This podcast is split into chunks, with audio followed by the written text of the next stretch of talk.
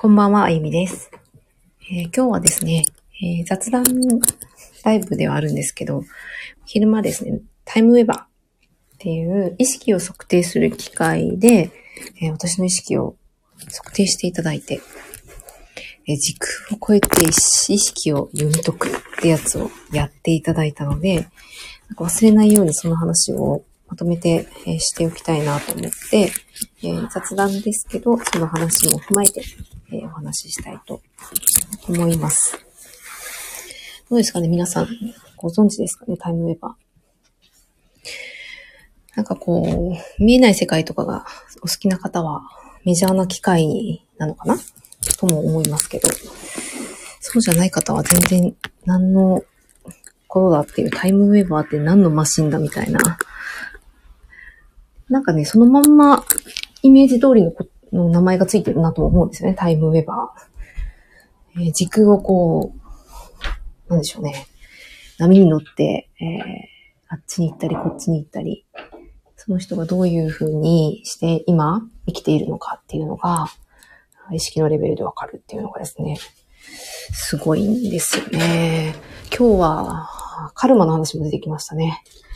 えーすっごいなんかリアル、リアルというか、そんななんかこう、現代っぽいカルマってあるのかなみたいな感じで、えーちょっと笑えちゃう内容で、うん、私はそういうなんか出来事を経て、それがなんかちょっとトラウマになって、現世にその、余韻を引っ張ってきた、きたんだなって思うと、なんか逆に笑えてきて、うん、なんか、あんまりなんかいい話じゃないんですけど、なんか不倫関係にあった、なんか方とのこう死別みたいなので、なんか一人になる寂しさとか、そこですごくこう、愛を裁断されたみたいな、そういった、なんか、カルマがあるらしくて、なんか笑っちゃいましたけど、うん。あ、そうなんだって。で、なんか、こう、現世でもそれをこう、トレースして同じようなことをやったりするって言われて、なんか、え、私なんか別に不妊とかしてないけどと思いながら、うん、でも同じようにやっぱそうやって繰り返すパターンで、こう、現世でやる方もいれば、うん、えー似たような感じで、えーその、追体験する方もいるらしくって、まあそれもね、面白いなと思いました。やっぱり私はその現世で追体験してる、いろいろ分析したらですね、話をして分析してもらったら、追体験してるっていうことだったので、ああ、そうなんだと思いながら話を聞いてたんですけど、で、私は何のために生きてるのかっていうのがね、うん、うん、こいつ大丈夫かって感じですけど、何のために生きてるのかっていうのが、すごく最近は自分の中でテーマで、えー答えが欲しいっていうわけではないんですけど、あの、明確にして自分の人生、そっちに向かって生きていきたいなっていう思いがすごい強くて、えーまあ、で、気づけるもんなら気づきたいっていう感じですかね。なので、そのですね、なんか、話ができれば、わかればいいなと思って。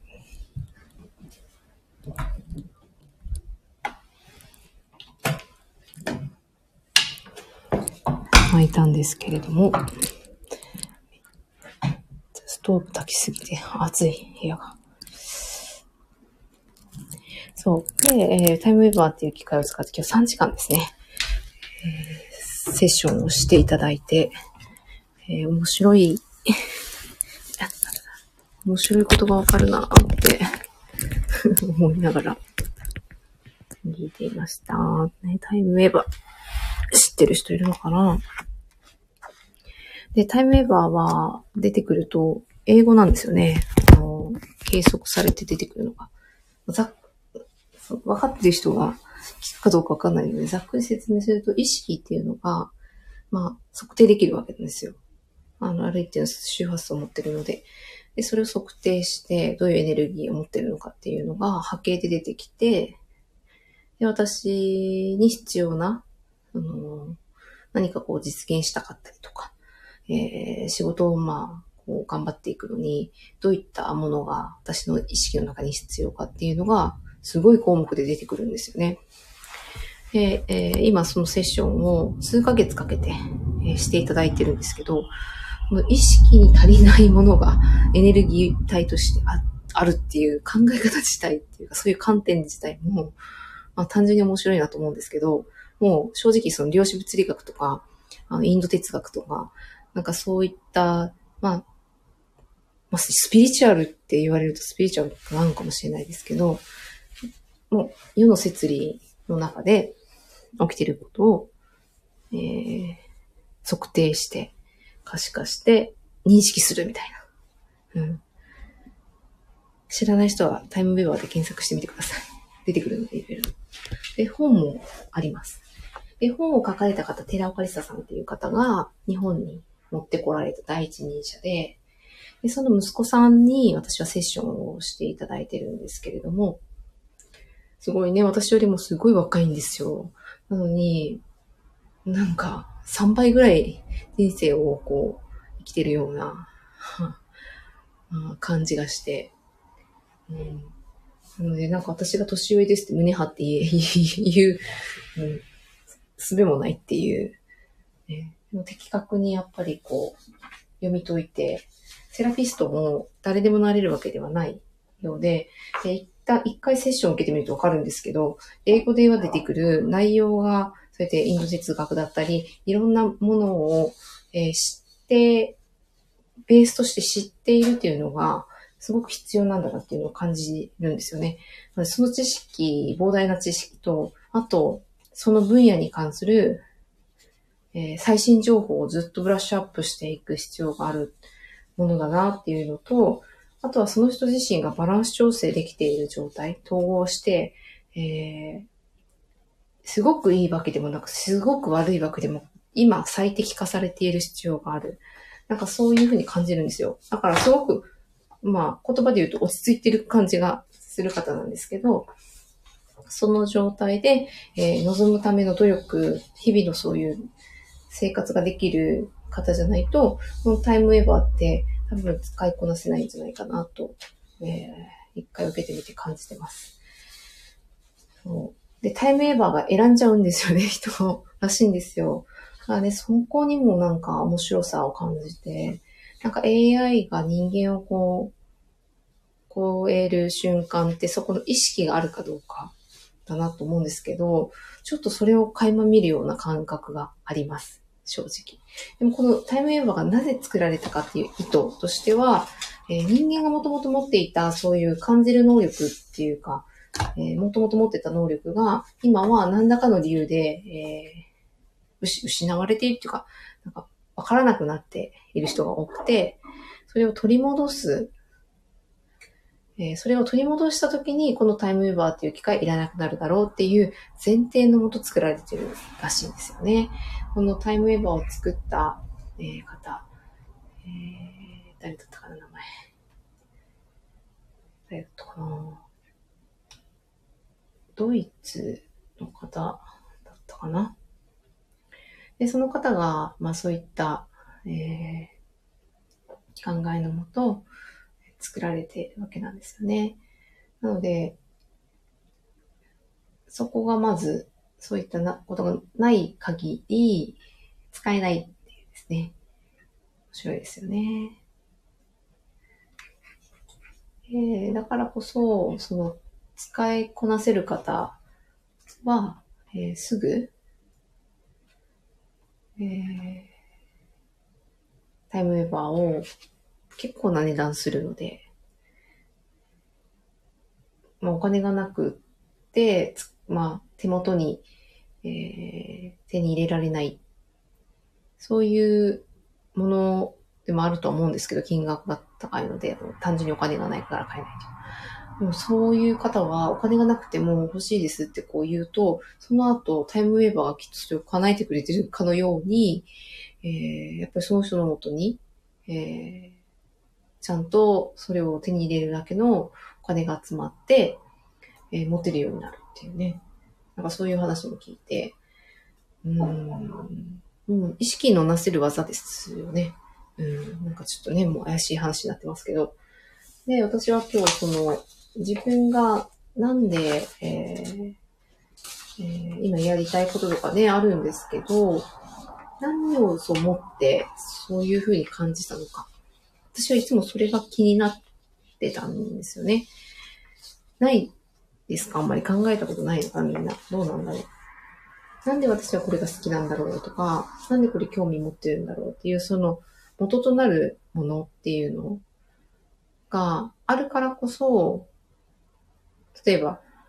甘いものが好きな人と辛辛いのが好きな人と言いますよね。そうやって思考がこう分かれるように、その人が感じて、それがいいっていう感覚になる。その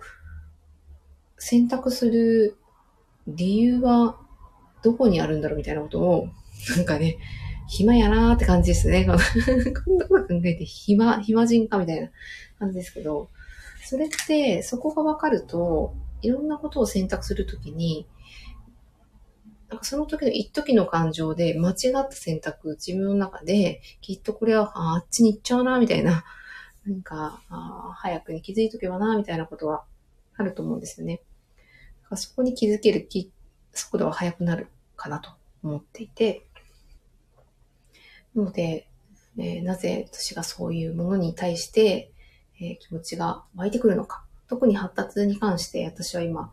えー、仕事としてやってるので、えー、なんでそこにそんなにね、思い入れがあるのかな、みたいな。なぜそこに発達なんだけど発達障害ではないっていうことで、皆さんに伝えたいのかなとか、うん、そういったことをずっと考えてるんですよね。うんまあ、自分の目の前で起こることの全ては自分の意思が引き起こしているものっていうのが、まあ、その今回タイムウェーバーでセッションしてくださった方の意図なんですけれども、私もそれにはすごく共感をして、だからこそお願いしてるんですけど、じゃあなぜ原因を、その現状を引き起こして、現状から何をこう求めようと思って、その意識を持ってるのかっていうのが、もうほんと最近は知りたくて知りたくてしょうがないっていう。ね。も うそんなのどうでもいいけん楽しく生きたなっていう人多いかもしれないですけど、本当にその本質がわかると、本当に逆に生きやすくなるんじゃないかって思ってるんですよね。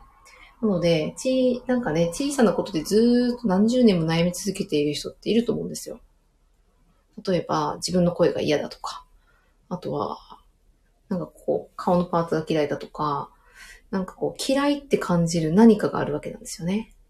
うん。まあ、黄金比率じゃないからとか、そういうのもあるかもしれないけど、黄金比率じゃなくても自分の顔大好きな人もいるわけなんですよね。そう思えないのはなぜかとか、そういったのって、その自分の中にある、まあ、過去のそういう体験とか、そのまた前の、えー、意識のレベルで引きずっている何かだったりとか、かそういうのってもうなんか手放した方が楽じゃないかなって思うんですよ。で、楽に生きたいかって言われると、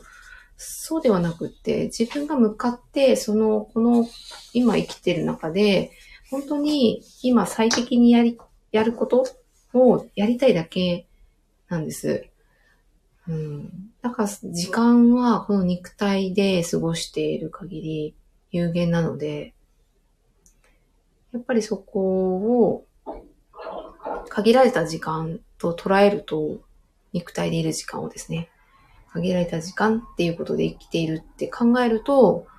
一刻も早くっていう感じですよね。で、かつそれが誰かのためになることであれば、私だけの問題ではないんですよね。その1秒2秒を、なんかぐちぐちぐちぐちこう悩んでることに使う。ああ、なんかあの人がああ言ったから私はそうは思ってないのにとか、なんかね、そういうことで時間を使うよりは、こうしたいっていうことをシンプルに受け取って、シンプルにやるっていう方がいいんじゃないかなって思うんですよね。もうそういうふうにやっぱ思い出したのが、ここ1年2年で、えまた私は結構新しく出会う人が多いなって思うタイプなんですよ。なので、数年前、本当に一緒にこう過ごした友人とかもガラッとこう周り変わっていて、うん。で、なんかその、その頃に会っていた友人たちとすっごい昔は頻繁に会いたかったけど、今は、まあ家、家も遠いっていうのもあるんですけど、近くにいて、なんか今の自分の考えとか思考とかにマッチした人たちとこう繋がれてるなって感じるんですけど、なんかその方々と一緒にいると、なんだろうな。なんかね、そういう、自分のやりたいことやってるんですよ、単純に。それが、本当になんか、シンプルにいいなと思っていて。うん。でもそれってなんか、みんなできるのかなっていうと、実は、なんかできない人もいるじゃないか、みたいな。うん。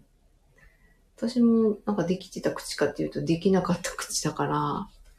それってなんでだろうみたいな。なんか親との関係とか、まあそういったこう、過去の経験っていうところにフォーカスしても解決策はあるともちろん思うんですけど、でそこの前の理由を知ってると、なんかその嫌だった体験自体も、そうじゃなくなるんですよね。それってすごい重要で、嫌だなって感じてる、その感情自体が自分のボディをいじめてるっていうですね、その構図に気づくと、いや、本当にさっさと手放した方がいいって思うんですよね。で、感情、まあ、他の回で、なんかなかなか喋ってるやつがあるんですけど、自分のその思考や感情に、まあ、電磁波があって、それを測定することができるんですよね。どんな感情を持ってるかっていうのそれ自体が、こう、臓器を、えー、共鳴にしていくっていうかですね。歪ませていくっていうか。まあ、物体がどうやってできているかとか、あのそこに振動っていうものがあって、えー、臓器とか、この体とか、すべての物体が成り立っているっていう物理の世界を知っている方と、納得の現象だと思うんですけど、まあ、そういう中で、その、そこに一番影響がかかるような周波数がバーって飛ぶと、その形を形に取れないわけなんですよ。ので、えー、お水を浮かべて、えー、何かな。あれ、何の実験やったかな。音を当てると、その、ある一定の周波数のある音を当てると、その造形を、形を変えていくっていう実験があって、で、その実験を見てると、要はその周波数で形を作っていくんですよね。で特に面白いのが、その植物の、なんかあの、羊毛ですかね。葉っぱのこの、もやもやみたいな。あれ、とかですね。まさに周波数であの形取られてるなって思うんですけど、あとは雪の結晶とかもそうかな。氷、水が固まって、固まった時のその、形？雪印のあのマークみたいな。あれも相当こう、粒子が綺麗に整って、えー、あんな綺麗に形取られてるんですけど、水の粒子自体が、あのー、なんて表現したらいいのかな？ごちゃごちゃって言ったらいいのかな？なんか、ぐちゃぐちゃにこうくっついてる場合は、あんなに綺麗にならないんですよね。なのでそこに、えー、テラヘルツとか、こう振動数の高いものを当てておくと、水がバーって揺すられて、こう、綺麗に整う感じ。トントントンってしたら、本とかも髪とかも整うじゃないですか。まあ、そんな感じで粒子をバーってすると、まあ、その物体を作ってる小さな小さな粒が整うんですよね。まあ、そんな感じで、臓器も同じことが起きて、まあ、そういったのを意識っていうのでも周波数として測って、その意識を言語化してくれるマシンが、えー、タイムウェーバーなんですよね。なので、今回は本当に私がカルマとして持っているものも分かったし、その、もともとどういうところを大切にしているかも分かって、で、かつこれを今度は現実に落とし込んでいくっていう作業をするんですけど、そうすると、何のために仕事をしているのかとか、えー、何のために生きていきたいのかっていうのをちゃんと抑えながら仕事ができる。生きていくことができる。なんかね、いい、単純にいいなと思いますね。私の周りは受けた人が、こう、まあ、今日と同じものを受けてるわけではないんですけど、接種を受けてる人多くて、うん、単純にね、なんかこう、まあ、いろんなこうビジネスコンサルとかコーチングとかいろいろあって、そのすべて素晴らしいものも世の中たくさんあると思うんですけど、これはなんか受ける価値はあるかなと思いますね。だって自分がどう感じるかの土台なんですよ。わかります？すごくないですか？そう感じる理由を知れるんですよ。で、これを昔の人は瞑想したりとか、あの呼吸法しながら自己観察して、で、自分の中に気づきをあの得るんですよ。長時間、こう、ね、やって。で、それを、簡略化すればいいっていうわけではないんですけど、もっとやることは他にいっぱいあるってやつですね。うん。そうそうそう。だから、自分は何の役に立てるのか悩む人いると思うんですね。私も自分自身能力がないなって思ってて、そういう時期もあった。ただ今は違って、うん、能力があるかどうかちょっと置いといて、できることあるんですよね。でやってきたこともある。で、そこに、どういうこう理解を自分が示したかそこがなんか人の役に立つんだなっていうふうに今思っていて、特にこの見えない世界と見える世界のつながりっていうのを知ったが上に、つながりをもうちょっと簡単に、うん、伝えることで、えー、人がね、自分が感じてることに素直になって、それをなんか単純に素直に選んでいける。そういった状況になる環境づくりができできるといいなっていうのが、私の今回、えー、セッションで出てきた答えだったんですよね。なので、これをこう実現させる場所を作っていくのに、どういったことが仕事としてできるだろうかっていうのを、これから設計していく。そういったことを今始めている感じですかね。本当になんか面白いんですよ。で、大体この、あの、意識の勉強をするときは、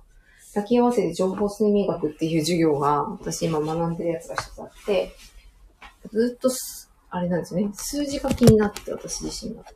数字って、ある意味普遍的なんですよね。1は1なんですよ。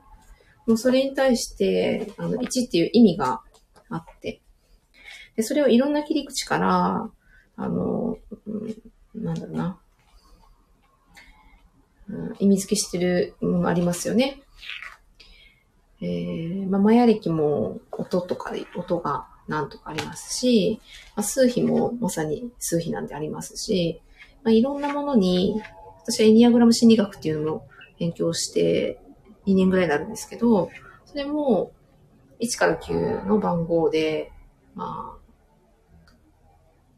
その組み合わせでね、人のこと見ていったりとか、数字っていうのがすごく気になるんですよね。だからこの気になるっていうのも結構サインだなと思ってるんですけど、そこをちょっと私はキーワードに今いろいろこう学んでるんですね。で、なんで学んでるかってもうすべて、その、素直に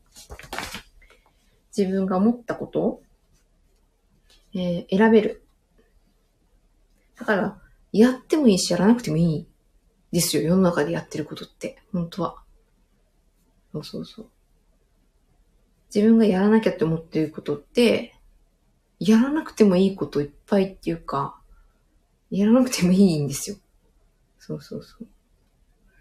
お母さんだから毎日ご飯作ってる人多いと思うんですけど、それ誰か決めたのみたいな。そう。そうでありたいなって思ってる自分がどこにいるのかそんな感じですかね。まあ、やんなくてもいいんですよ。ただその、自分がそのご飯作って、で、誰かのためを思って、それをこう思いを込めて作ることには、かなりエネルギーがこもって、届く美味しいご飯になるっていうのもわかるんですけど、ちゃんとなんかそこの、まあ、意図が、なんかある方が、どんな立派なこう、コース料理みたいなのを作るよりは、あるなって思ってて、だからなんか、今日は作れないなって思うときは作れないんですよ。そうそう。なんかね、掃除し、できないときもある。うん。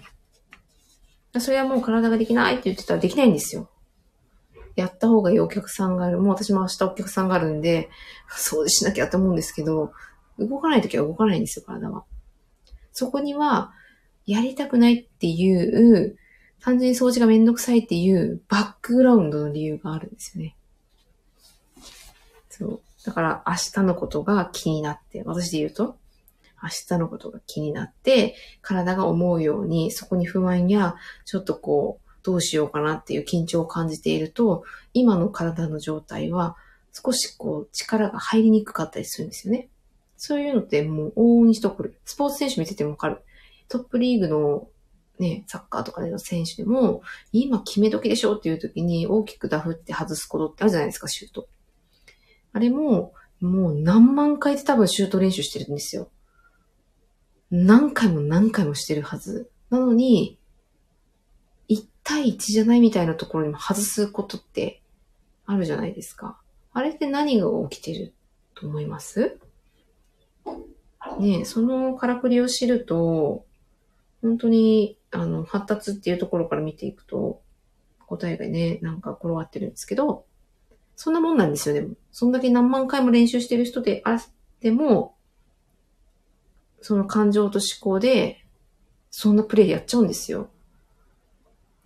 でもその感情と思考を観察できるだけの自分がいたり、自分のことをそこでそういう風になっちゃうんだっていうのを分かっていると、事前に、なんか対応する策があったりするんですよね。だから本当発達の知識って、発達支援を求めている子だけに有効なんではなく、本当にいろんな人に有効で、で私がやってるのは、特にこう受動的にできるエクササイズとかを提供したり、体を動かすっていうところからアプローチしていくので、えー、まあ、こうタッチケアみたいなのも入ってるんですけど、なので、そっちでやっていくと、もう、それこそね、寝たきりのお年寄りの人にもできるし、赤ちゃんもできるし、むしろなんか普通に生活できる大人の人にも使えるし、それを使うメリットってすごくあるんですよね。そういう緊張状態に陥ることって、何らかの感じであるじゃないですか。特に社会人の方があるんじゃないかなと思うんですよね。新入社員の、面、ね、面接だってめっちゃ緊張するしね。なんか、そういうなんか単純に緊張したことによって自分の能力が出せないっていうと、もったいなくないですあ、なんだったらそうやって緊張させない状態を作ってやったらいいのにって逆に思いますね。脳の特性とか体の特性知ってると。だから本当の、その、状態を見極めるのに、どういう環境設定がいいのかっていうのも、まあ、発達を知るっていうよりも体の仕組みを知っておくと、できるんですよね。うん。脳は本当にこう、ストレス下に置くと、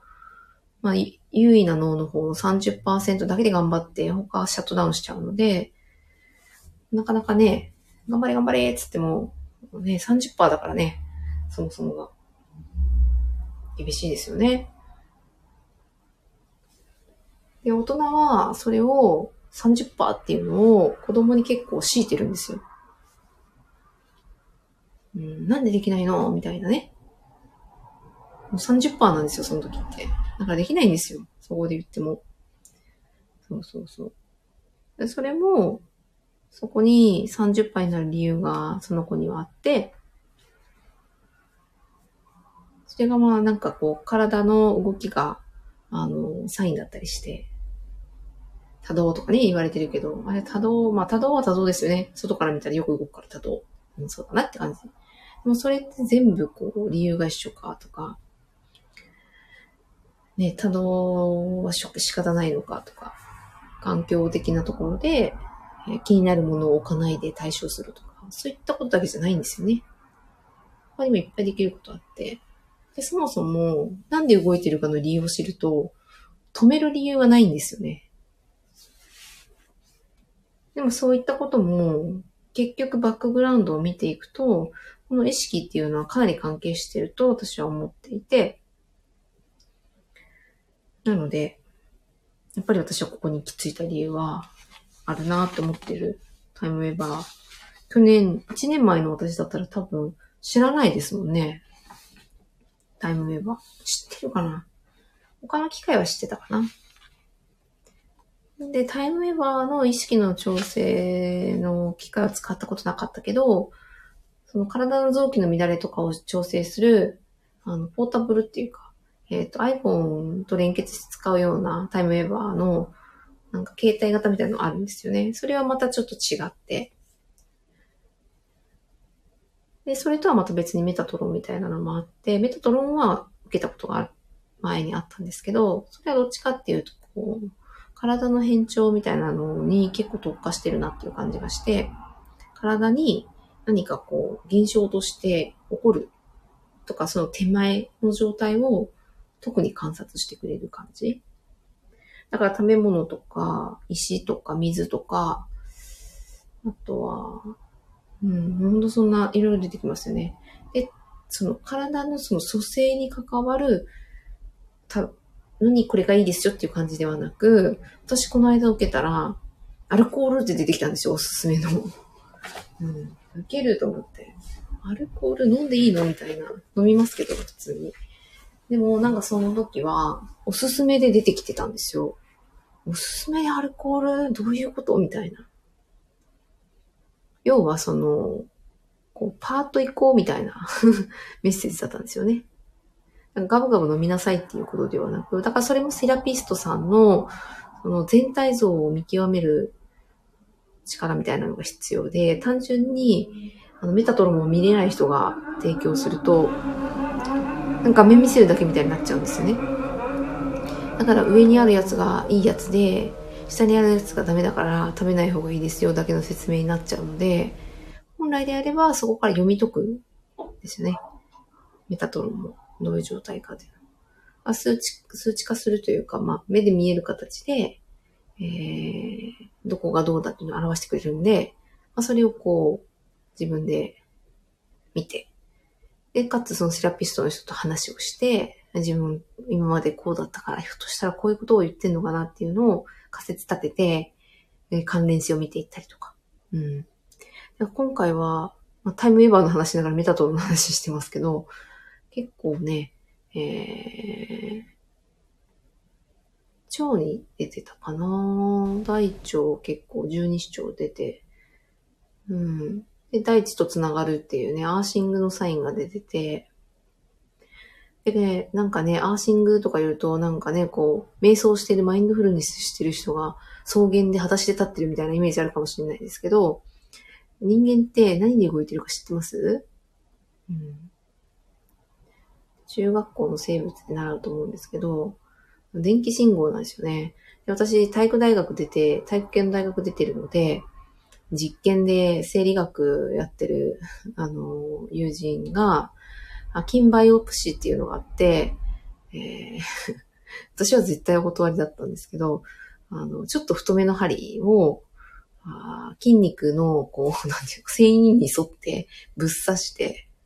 えー、で、筋繊維を抜いて、一時的にちょっと肉離れ状態になりますけど、筋、筋損傷みたいな状態になるんですけど、それでこう、筋細胞を取って、あのー、実験するっていう、なんかそういう実験があるんですけど、なん、なんでこの話しようと思ったかな？あ、なんでこの話をしようとし思ったのか忘れちゃった。まあいいや。うん、で体育系の大学を出ているので、まあ、そういったこともやってたんですよね。本当に忘れちゃった。何の話でこれになったんだろう。メタトロンですよね。あ、忘れちゃった。うん。まじタイムウェーバーの話に戻ろう。なので、タイムウェーバーね、やってて、そうそうそう、そう話があっち行ったりこっち行ったり。うん。意識っていうのを測れる機会っていうのが、もうそもそもね、えー、あるっていうことをね、分かっていて、それは流れに使われているっていうのがね、また面白いですよね。うん。ねタタイムエバー知ってる人来ないかなそう。で、今日の午後からはですね、情報水明学っていう京都発祥の、もう、まあ、ザ、占いですよね。で、これも数字で見ていくんですよ。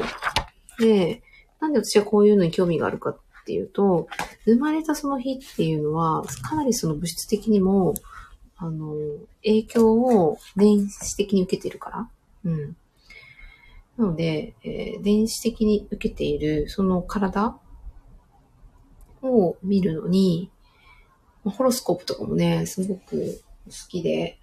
そういう意味では。なんでかっていうと、星からのその、電子、これも調べたらすぐ出てくると思うんですけど、出てるんですよね。太陽とか、フォトン体とかですね。なんかそんなんで検索すると出てくるかな。でそれを、こう、太陽光からこう、わーってくるわけですね。で、フォトンベルトって言って、そのフォトンがたくさんこう固まったベルト状になった、あの、現象になったやつが、つい最近、あの、に、地球をこう通過していってて、そのフォトンベルトのその時期に入ると、そうやって電子がわーってこう降り注ぐので、かなり、あの、地球人、地球に存在する生物たちは影響を受けるんですよ。なんでかって言ったら体は電気で動いてるから。うん。まあ、そんな感じでさっき筋バイオシプスの話しようとしたのかな。うん。筋肉の収縮って、もうまさに電気信号で動いていて、自分がこうやってまあ喋っていることとか、えー、脊椎動物でとか習いませんでした？中学の時私大好きで軸作がとか、反射はそこまで行って帰ってくる野球、や、夜間を触ると熱いっていう、ね、単純にあれあの、室外骨、ポン叩いてパッてこう足がね、上がるような、ああいう反射的な動作が出るのもなんか面白いなと思ってたし、こうやって思考っていうのは感覚が入って考えて、今口を動かしてアウトプットしていますけど、そういうことも神経が電電気信号を送ってくれないとできないんですよ。ってことは、体の中に電気が巡っているのに、阻害要素があるとうまく回らないんですよね。で、電磁波イコール怪しいっていう人はいるんですけど、見えないものを怪しいと感じる世の中を今意図的に作られてるっていうのもあるんですよ。でも、こうやって音が聞こえることは怪しくないですよね。なんで聞こえるのって、こんな小さなメディアから。小さい時私ものすごく不思議でした。テレビが見えるのが。なんであの電線から通ってきて、このテレビに映像が映るのか。なんで電話のこの線を通って音が聞こえるのか。でもそこには物理の原理があって、で、それによって映像が見えたり、音が見え、聞こえたり、まあそんな感じですよね。そこには怪しさを全然感じない世の中なのに、いきなりなんか電磁波とか言われると、えー、何それってね、なったりするんですけど、あるんですよね。そういうのって。で、電磁波はかなり、かなり体に影響を与えたり、なんでかっていうと静電気を起こしちゃうんですね。うん。静電気との関わり、電気の帯電とかをさせるのに結構関わっていて。で、特に低周波、低周波と高周波とあるので、まあ、低周波で調べると家電ですよね。家電関係は全部低周波でいっぱい、まあ、出てんじゃないかなって思いますけど、高周波は Wi-Fi ですよね。だからなんか 5G になるとどうのこうのって言われるんですけど、まあどういった飛び方をしてるのかなとか、まあ実際それを使うとどういうふうに人体に影響があるのかなとか調べてみるとちょっと出てくるかなと思うんですよね。まあちょっと情報の取り方がね、難しいとこもありますけど、でもまあ電磁波も、まあ、電気を使うものに対する影響っていうのがあるって考えると、やっぱり体に影響ありますよね。うん。で、その信号を回して臓器も動いていて、体も動いていて、思考も巡っていて、感情も動いていて、この体自体がそれで生きてるって思うと、正直どうなんでしょうね。なんかね、滞った状態がいいのか、抜いた状態がいいのか。うん。まあ、それがアーシングですよね。日本くらいじゃないかな、アースがこう、義務付けられてないっていうか、どのね、こう、コンセントにもないっていうのが、電磁波協会の土田さんっていう方がいらっしゃって、専務理事の。で、お仕事一緒にさせていただく機会が何回かあって、電磁波の話聞かせてもらうんですけど、まあ、取り扱ってるのが低、低周波、低周波、低周波か、だけなので、測定して、えー、まあ自宅とかの、うん、測定されるのは、低周波だけなんですけど、それでも十分にその影響を受けたくない。うん電磁波からは、こう、対策が打つことができて、うん。まあね、ちょっとそういうのをやってみると、体の感じは変わるし、うん。それが何を、それが何です体に悪いの？大丈夫？みんなそうやって生きてるじゃんっていうのは、うん。ま、情報をきっちりこう受け取れないパターンかなって思いますね。本当にあるので、だか国が違うと当たり前のことってあるんですよね。そういうのって。なので、えー、誰かが言ってる情報が重要な場合もある。ある次元まで行くと。もう、まあ、自分がや、って、まあ、その情報を得て、自分がそれを実際の生活に落とし込んで、実際その体を使ってどうなのかっていう感じる、そこまで行くっていうのが重要かな。うん、と思いますね。はい。だからね、タイムウェーバーも、うん、私はなんかやってみたいなって単純に思ったからやるし、ね、やってみてね、うまくいったらそれはそれでいいと思うし、自分が知れなかったことで、それだけで解消できて、その先ね、まだもうちょっと生きていこうかなと思ってるので、でその間ハッピーだったらなおいいと思うし、そうじゃないですかね。なので、うんまあ、そういった意味でね、タイムウェーバー、これからセッション続くんですけども、今回本当、初回の方向性を決めるための3時間セッションだったんで、こっからが本番なんですけど、めっちゃ楽しいです。で、明日は、うん、私は発達の講座をするので、準備しようと思ってるんですけど、他にちょっとね、えー、片付けておきたいお仕事があったので、今やってます。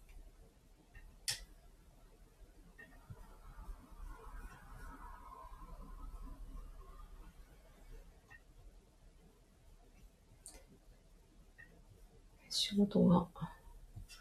からね、仕事がもう、その、どんぐらいだった ?11 月に一回タイムメンバーセッション受けて、そこでメッセージもらって調整、意識の調整してもらって、うん。で、その後、魅力的な自分になるための最適化をしてもらってたので、自分がそう感じる、まあ、あとはそういうふうに感じるようになるにはどういうふうに私があり方があった方がいいかっていうのを解析して、タイムウェーバーがね。で、それを言語化してくれたのを私にフィードバックしてくださったんですけど、なんかね、その時がすごかったんですよね、やっぱ変化が。うん、こんなにあるかな、みたいな、ね、感じ。あ仕事も増えましたし、もともとね、抱えるタイプだったかな。ありがたいことに忙しかったかなって思うんですけど、なんかね、こう、最近ちょっと長野に行って、今日のね、あの、写真長野なんですけど、長野に行って、うん。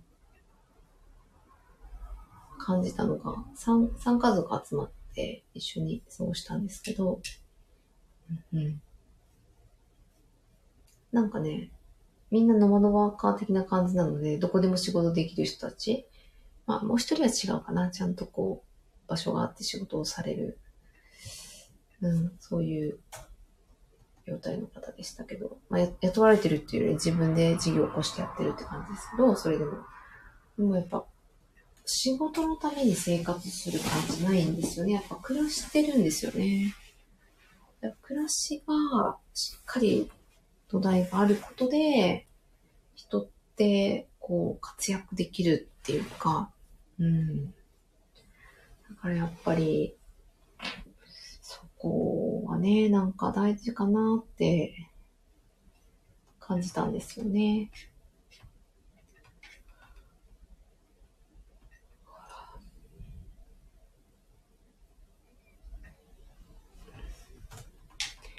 なので、そういった人生ね、するために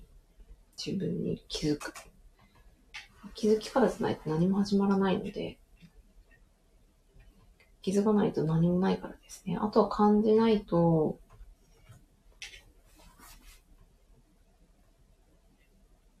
そうね、感じないと感情もね、ないし、うん。それはね、ありますね。それが私の発達の講座の軸かな。うん。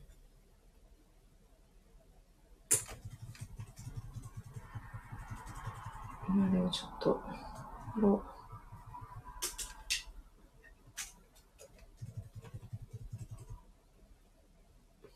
とはいえね、なんかやっぱりそこに意識もなく、そこが重要だともやっぱり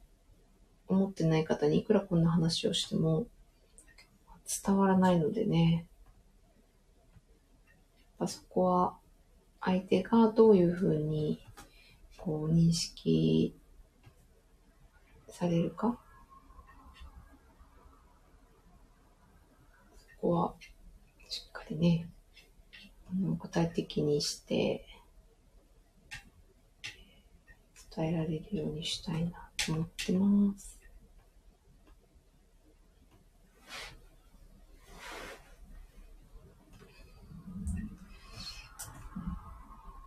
ちょっとテーマを書いて話そうかな。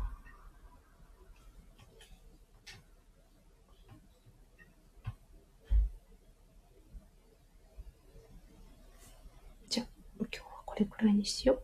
ありがとうございました。